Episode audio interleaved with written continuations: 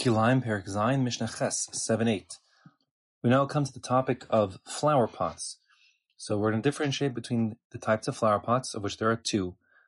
There's an atzitz, which means flower pot, atzitz nakuv, a flower pot that has a hole in the bottom, and an atzitz sheenu nakuv, a flower pot that is not perforated, that has a hole at the bottom. When we say a hole, we mean a hole that's tiny, even so small that just a little root, tiny root could pass through it. That doesn't mean that any roots are actually passing through it. It just means that a root could pass through that hole if it was, shoved through it. It's that small. So the basic idea is that if a flower pot is perforated, has a hole in the bottom, then if it's on the ground, that's as if it's attached to the ground and you are in D'Oraisa territory. If the flower pot is not perforated, so there's no hole in the bottom, so then there's rabbinic enactments against such a flower pot in certain scenarios, as we'll see in a minute, but it's not considered to be D'Oraisa planted on the ground, even if you had the flower pot on the ground. So our case is going to be where we have a vineyard, and the vineyard has grapes on it, and as we saw from the previous Mishnah, for the question of being Makadish, of making something asur b'hana'ah, the grapes have to be within the window, meaning the grapes are at least the size of pulhalaban, a white bean, and they're not fully ripened. And we're going to have in this vineyard passing through a flower pot that has in it grain growing.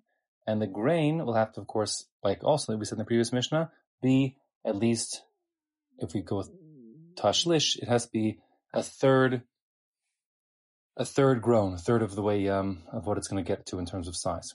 So, and not fully ripened. So if you have a flower pot with grain inside of it and you're passing the flower pot through the vineyard, the Mishnah says, atzitz nakuv, if that flower pot is perforated, so then mikdash bekerem, then it will actually create Kiddush, will actually make the vines and the grain and the flower pot both asur b'hana'ah. You can't eat it, you couldn't feed it to animals, no benefits allowed. The case, according to the Baratunura, straightforwardly is that you have this flower pot and you put it down on the ground in the vineyard.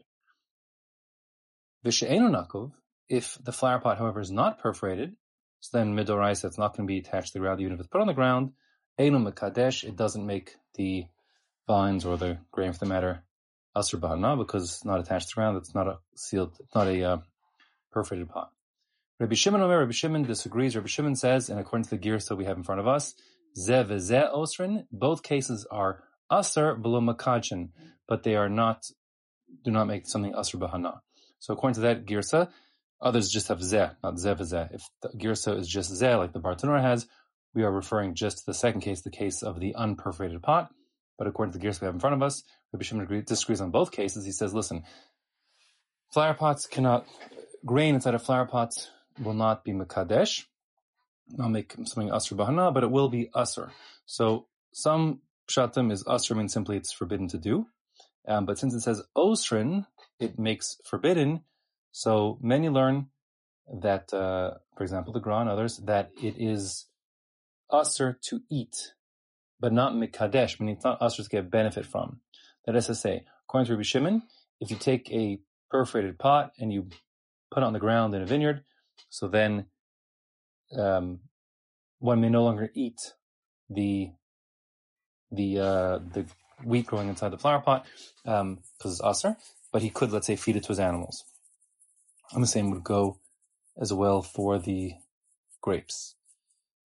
Now we've established that putting a perforated pot on the ground in a vineyard is the same as planting it, and would make the vines and what's going inside the pot asur b'hana'ah, provided both the grain and the grapes are in the proper window. But what happens if you don't put it on the ground? What if just you carry it and you pass it through the vineyard without touching the ground? The Mishnah says, "Hama'avir atzitz nakuv b'kerem." If a person transports a perforated flower pot through a vineyard without putting it on the ground, so then imhosif b'masayim, if it grows, meaning the grain grows 1/200th. We explained this back in the Mishnah 5-6 how to measure that, but whatever the case is, if the grain grows 1/200th, now asur, it makes it asur. So now, according to the way that the Tosafot Yom Tov learned, I'll explain like that.